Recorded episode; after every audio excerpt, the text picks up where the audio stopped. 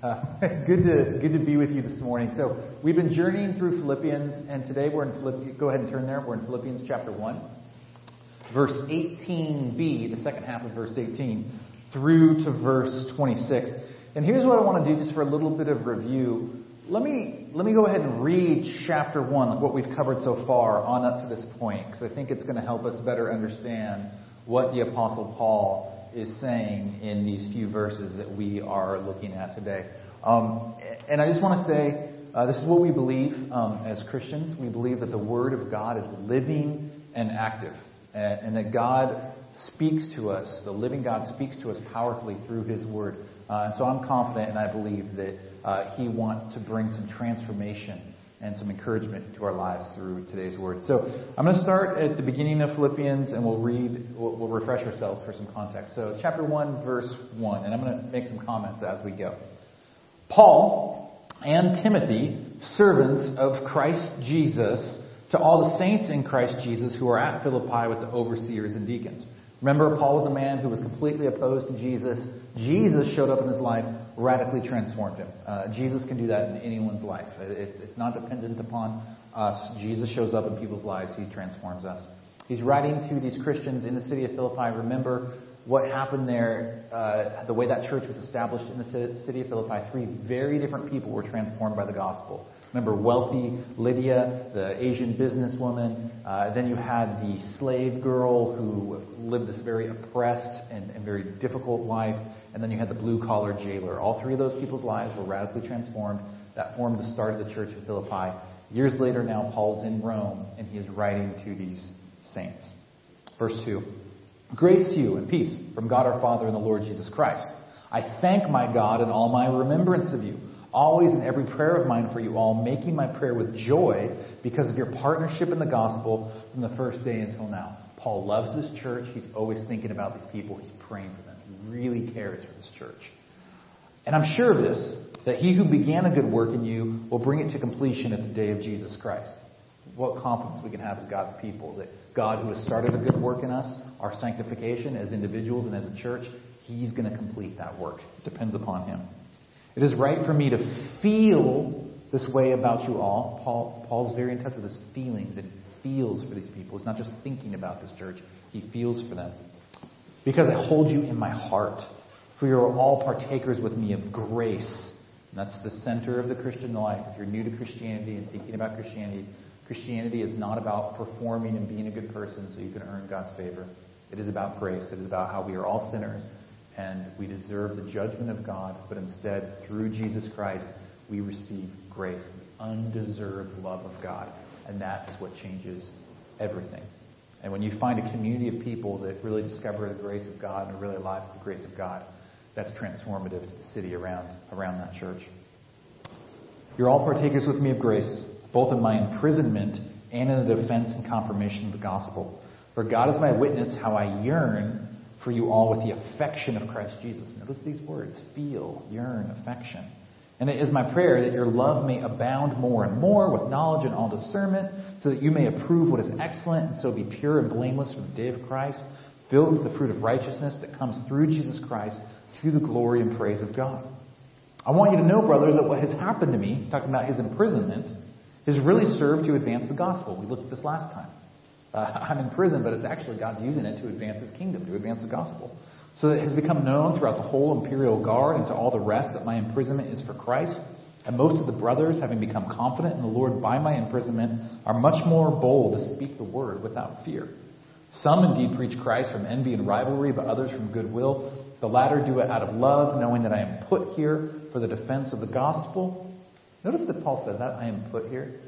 Wherever you might find yourself in life, um, you know, the sovereign God is in charge of, of, where you are. And Paul was able to say about his imprisonment, he wasn't saying, oh, this is a mistake, this is an accident. It's like, no, I'm put here. God has, God has put me here. The sovereign God is in charge of this. I am put here. Uh, where, where am I? I just lost that. Oh, for the defense of the gospel. The former proclaimed Christ out of rivalry, not sincerely, but thinking to afflict me in my imprisonment. What then? Only that in every way, whether in pretense or in truth, Christ is proclaimed, and in that I rejoice. Now we get to today's text. So we're still in the middle of verse 18. He's rejoicing that God is at work in his imprisonment and the gospel is going forward. Now Paul's going to keep rejoicing and he's going to build his argument more and more. Second half of verse 18. Yes, and I will rejoice. For I know that through your prayers, prayer is powerful, and the help of the Spirit of Jesus Christ, this will turn out for my deliverance. As it is my eager expectation and hope that I will not be at all ashamed, but that with full courage, now as always, Christ will be honored in my body, whether by life or by death. Now, if you're a Christian, you've heard this next verse a lot. For me to live is Christ, and to die is gain. We're going to talk about that. If I am to live in the flesh, that means fruitful labor for me. Yet which I shall choose, I cannot tell. I'm hard pressed between the two. My desire is to depart and be with Christ, for that is far better. But to remain in the flesh is more necessary on your account. Convinced of this, I know that I will remain and continue with you all for your progress and joy in the faith, so that in me you may have ample cause to glory in Christ Jesus because of my coming to you again. Okay, we're going to look at this text today in three parts. First, joy. Second, purpose in life and death. And third, progress in the faith. Okay, so first, joy. Have you, you noticed there in Philippians already how much Paul's been talking about joy and rejoicing, right? If, you open up the Bible, you know, you start you start reading it, you see that joy is kind of everywhere in the Bible. This call to joy, this call to happiness, this call to rejoicing. Let me ask you a question. Um, do you think that when our city thinks about Christians, thinks about the church, do you think that one of the first things that comes into their mind is joy? Those are really happy people, really joyful people. Is that what people think? What do you think? No? Did I hear a no? Yeah, no. Absolutely not. Absolutely. That's not what most people think, and that's super unfortunate. Somewhere along the line, my friends, people have developed a way of thinking. That, that, that they have thought that to follow Jesus, to be a Christian, to know the living God, they've separated that from joy and from, and from happiness. And there's this thinking that the way to have a life of joy and happiness is, is a life apart from God, not following God. But if you read, just go home tonight and read the Psalms. The Psalms are all about joy that we, ha- we, we, we have in, in, in God. I, I, want to recommend a book to you. Um, a great book to read I just, I just reread it for a second time. I read it four years ago, read it again. It's called Happiness by Randy Alcorn. I hope at least one of you in this room gets this book. It's, it's, it's a big book. It's 400 pages. There's a smaller condensed version, but it's worth reading the whole book. Um, such a great book on happiness and what the Bible really teaches about happiness.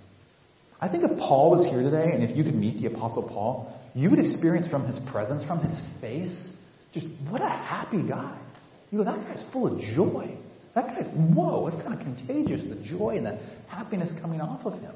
Paul, remember his, Paul discovered that there was a happiness, a joy, a delight that he could have no matter what was going on in his life, because that was, that was a joy he found in, in, in God. Remember where Paul is. He's in prison. Prison isn't comfortable. Prison was really bad in the first century, first century Rome. He's in prison. He's not comfortable. He's facing a death sentence.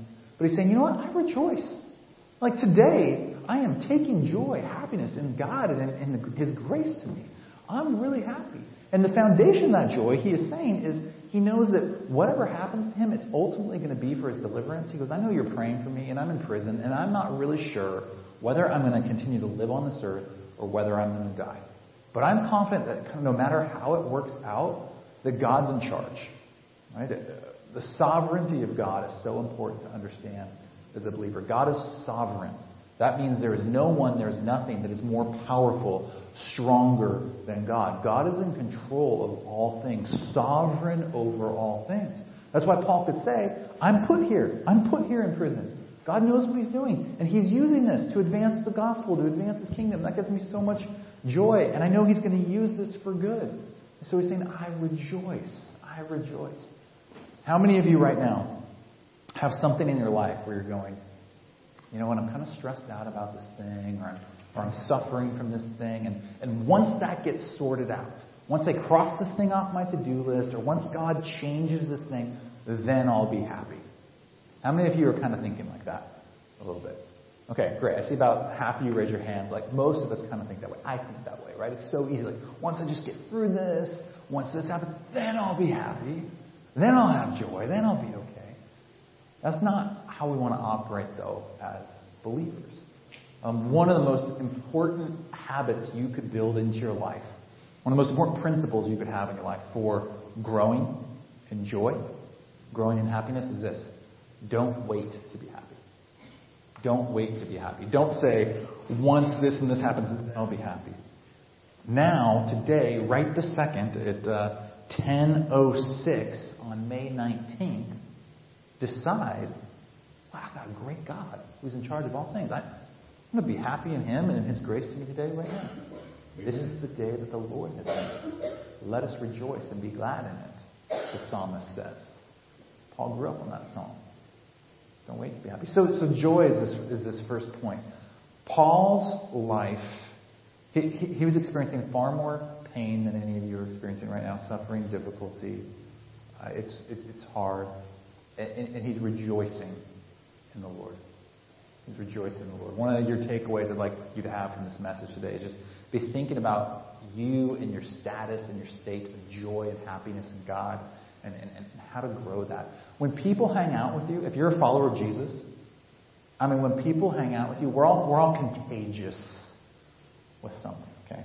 Something's kind of um, radiating off of our presence and kind of going off and, and, and, and impacting others. When people hang out with you, do they come away from time with you and go, that's a really happy person. That's a really joyful person. I don't really understand it. Where's this happiness coming from? Oh my gosh, that it's this God they're talking about. There's some kind of supernatural happiness at work in that person's life. Or do they come away from you saying, oh man, that, that person's just kind of always complaining. You know, nothing ever seems to be, you know, good enough. And that person's just always beaten down and discouraged down. Like, I, yeah, I don't, I don't know. But be thinking about that. What, what, don't you want to be the kind of person where people are around you and they are noticing and experiencing your joy, and that is a way to point them towards our happy God? Joy. Joy. Second, purpose in life and death. Purpose in life and death. Paul says he's hard pressed between two. He sort of presents them as options. It's not that really he gets to choose, but that's the way in which he's sort of presenting the situation. He goes, I'm hard pressed between two situations. And he builds all of this on this famous verse. To live is Christ and to die is gain. To live is Christ and to die is gain. What does that mean? Paul is saying the purpose of life is, is Christ, is, is Jesus, is Messiah. He's saying life is all about Jesus. He, he's saying, you know, you, you can read all of the philosophers, you can study and study and study, but ultimately the meaning of life, the purpose of life is found in knowing the Son of God. Um, the way people, any of you familiar with the Westminster Shorter Catechism? Have You heard that before? Uh, this is a bunch of a uh, bunch of theologians that in the um, in 15th century were were summarized, 16th century were summarizing kind of the meaning of the Bible, and they did it through a catechism was an old way of teaching through questions. And the first question is, um, what is the chief end of man? Question. What, what, is, what, is the, what is our purpose as men and women? What is our chief end? And the way they answered that was to glorify God and enjoy Him forever. That's our purpose in life. Glorify God. Enjoy Him forever. Know God. Experience His beauty. Walk closely with Him. Enjoy Him. That's, that's what Paul is starting to get at. Is like the whole purpose of life is knowing Jesus. The, the, the, Son of God who loved us so much came to earth, uh, lived a perfect life for you and me, died a perfect death on the cross to atone for our sins, then defeated death, rose again, reigns in heaven. The whole purpose of life is, is knowing Him and and, and the, the, indestructible life that's to be found in Him, the, the, the, love that He has for us, that's the purpose of life. So he's saying the purpose of life is, is, is Christ, and then to die is gain. And so what he's saying is, for however many years of life God gives you on this earth, He's going to give some of you in this room maybe 40 years. Maybe He'll take you home early. I don't know. He'll give some of you in this room 80 years. Some of you in this room 95 years. I'm not sure. He's saying your purpose in life is Christ. But at some point you're going to die. And when you die, you get more, it's gain because you get more Christ.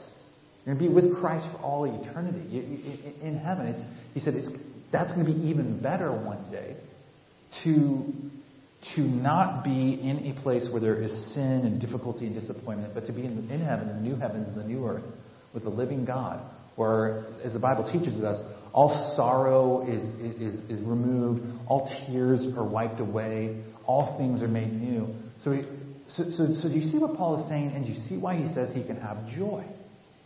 And only Christianity says this. No other worldview says this.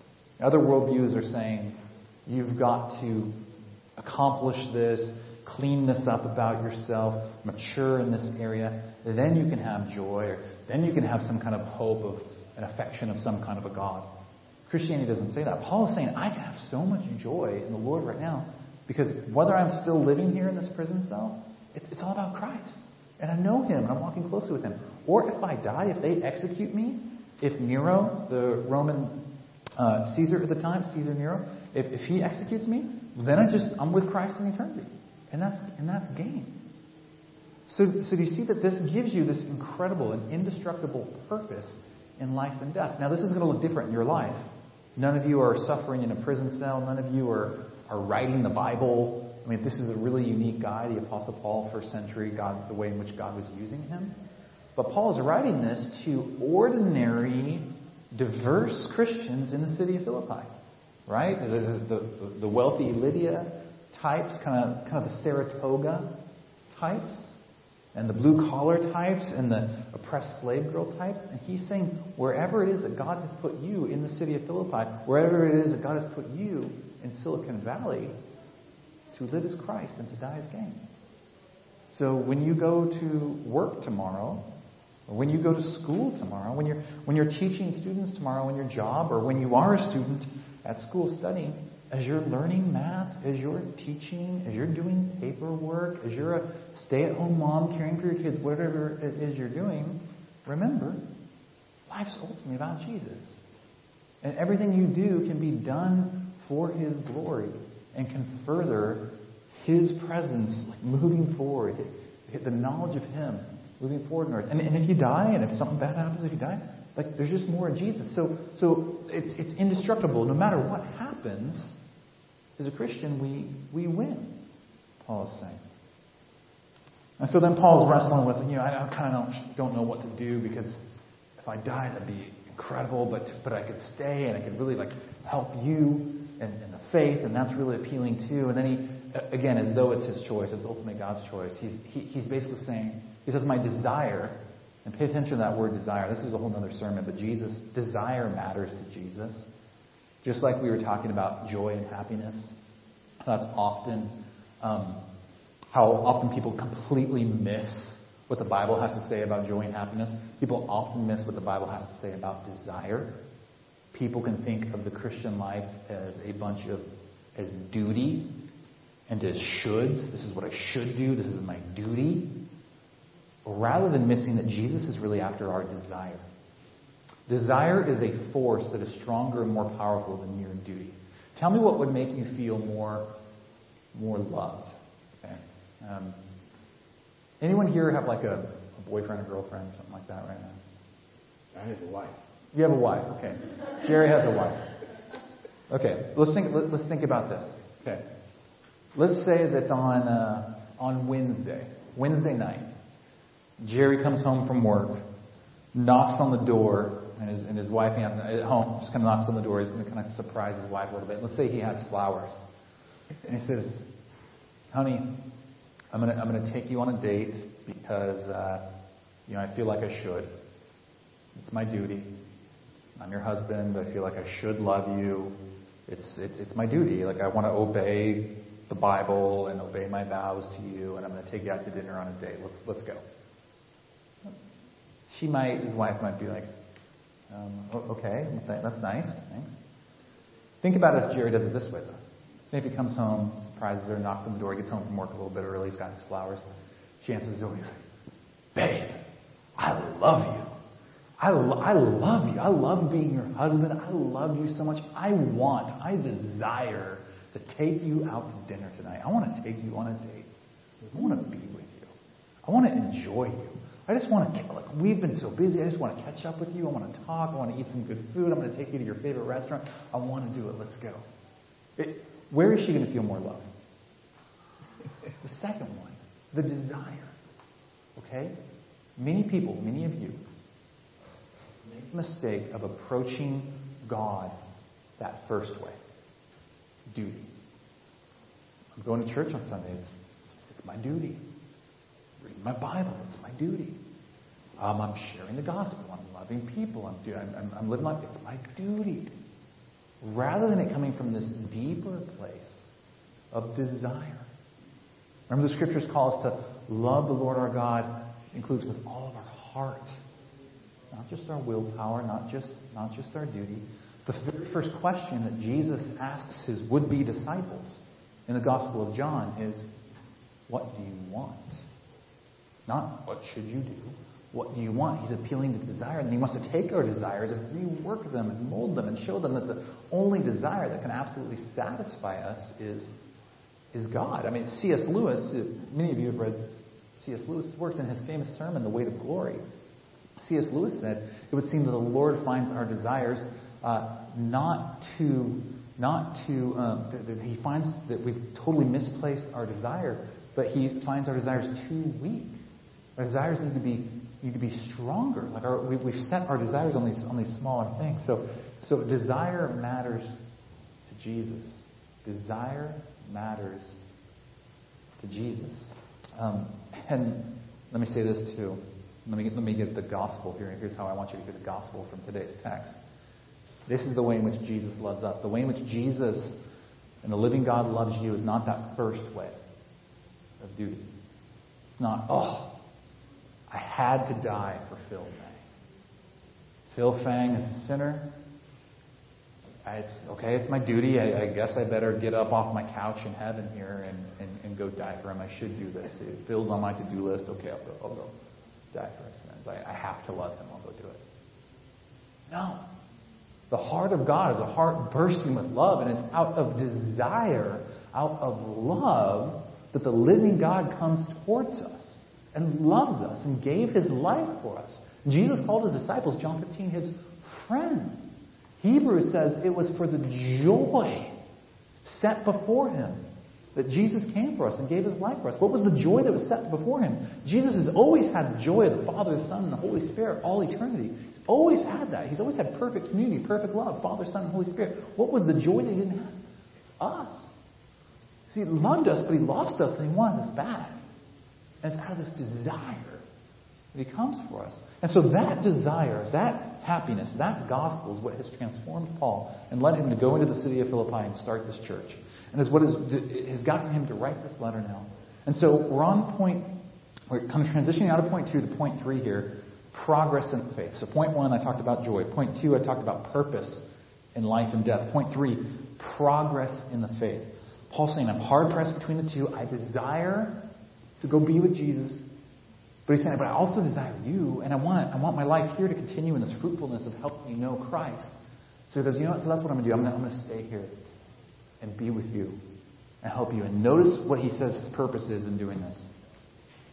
He says, verse 25, Convinced of this, I know that I will remain and continue with you all for your progress and joy in the faith. Progress and joy in the faith. Uh, raise your hand if you like making progress. Okay. All of you should have your hands raised because we all do. Okay. We like making progress. You like making progress in things.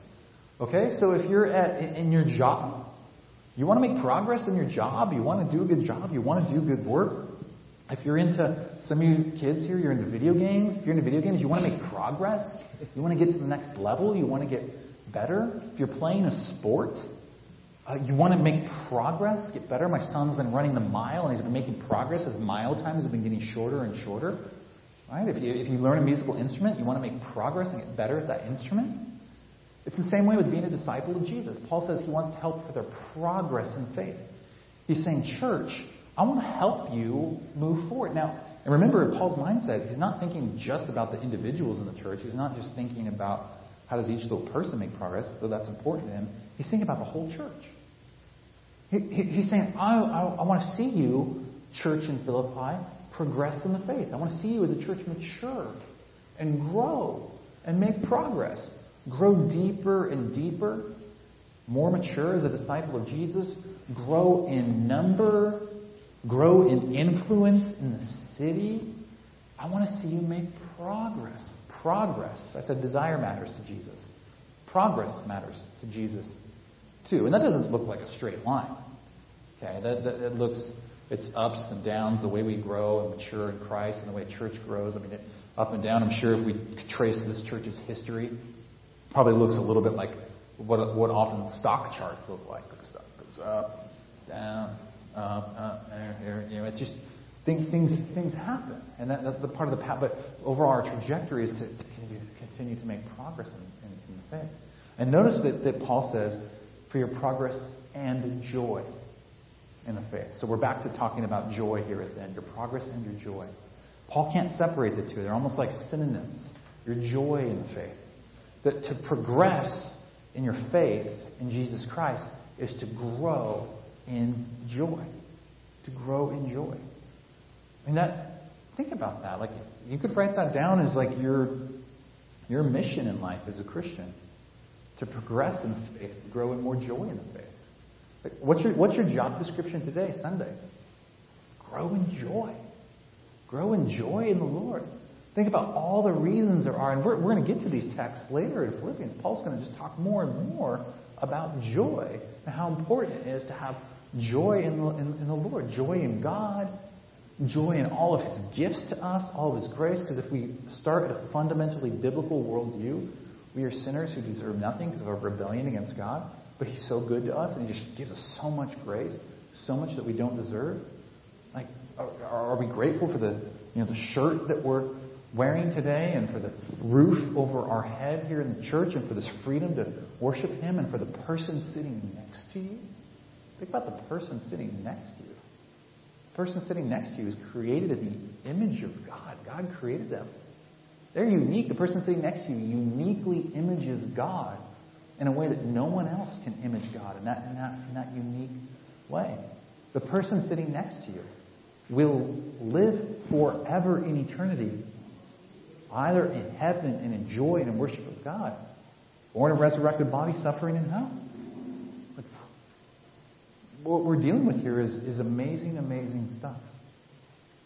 So, I have my church think about two discipleship questions weekly. And I've introduced these questions to you. Uh, what is God saying to you? and what's your next step? And that's what I want you to think about with this message. From this message, what is God saying to you? About joy? About the purpose of life and death? About progress in the faith? And, and what's your next step? And uh, I'm just going to have a time of like silent prayer here for a moment. And during this time of silent prayer, I'd like you to think about that. What is God saying to you? What's your next step? Let's pray.